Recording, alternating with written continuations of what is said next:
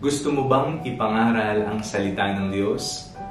Ako po si Father Fiel Pareha at ito po ang ating segment, ang Daily Devotion, na kung saan tayo po ay magdarasal, magbabasa at magninilay kasama ng salita ng Diyos sa buong taon. Manalangin tayo. Sa ngalan ng Ama, ng Anak at ng Espiritu Santo. Amen. Halina, banal na Espiritu, liwanagan mo ang aming puso at isip nang maunawaan at maisabuhay namin ang iyong salita. Amen. Our Bible passage for today is from the Gospel of St. John chapter 16, verses 12 to 13, and I read it for you. I still have many things to say to you, but you can bear them now. When the Spirit of truth comes, He will guide you into all the truth.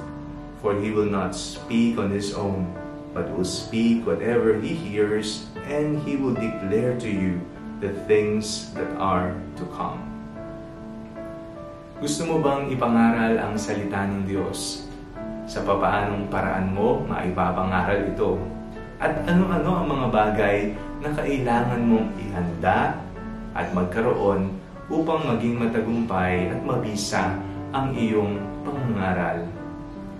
Nung tayo po ay binyagan, tinanggap po natin nakibahagi tayo sa pagkapropeta ni Kristo.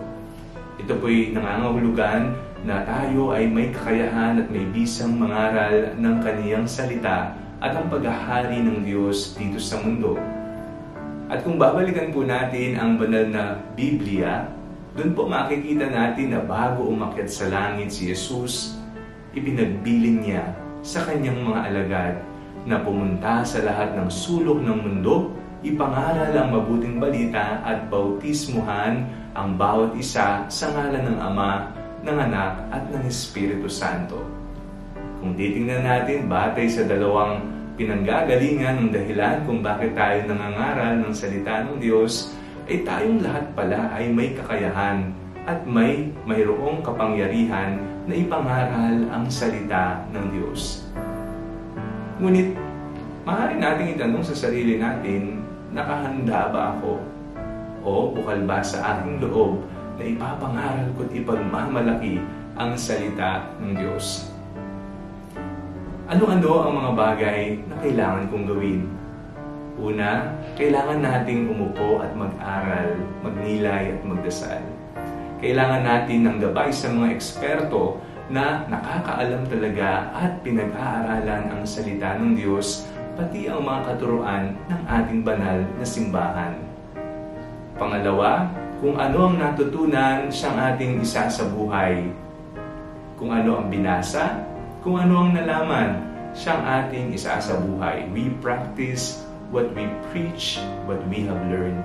Hindi po natatapos sa kaalaman lamang, kung hindi ito ay dapat na isabuhay natin sa pang-araw-araw na pamumuhay.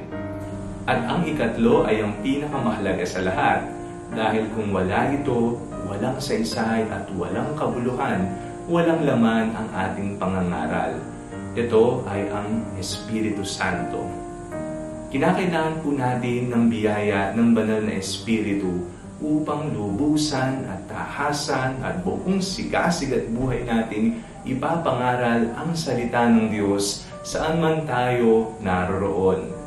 Kaya, bago magumpisa, pagkatapos o habang kasalukuyang nangangaral, kinakailangan mong tandaan lagi na ang Espiritu Santo ang kanyang mga salita ang kanyang biyahe at pagpapala ang gumagawa ng lahat ng bagay na ito at ikaw ay ginagamit lamang bilang instrumento upang maipahayag ang salita ng Diyos.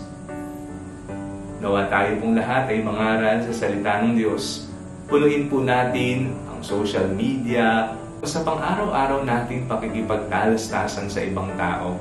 O chismis ang ipangaral Huwag kasiraan ang ikalat kung hindi ang mabuting balita ng Panginoon ng ating kaligtasan. Manalangin tayo. Halina banal na Espiritu, kayo na po sana ang aming maging lakas at gabay upang maipangaral namin ng husto at matiwasay ang salita ng Diyos. Amen. Sa ngala ng Ama, ng Anak, at ng Espiritu Santo. Amen.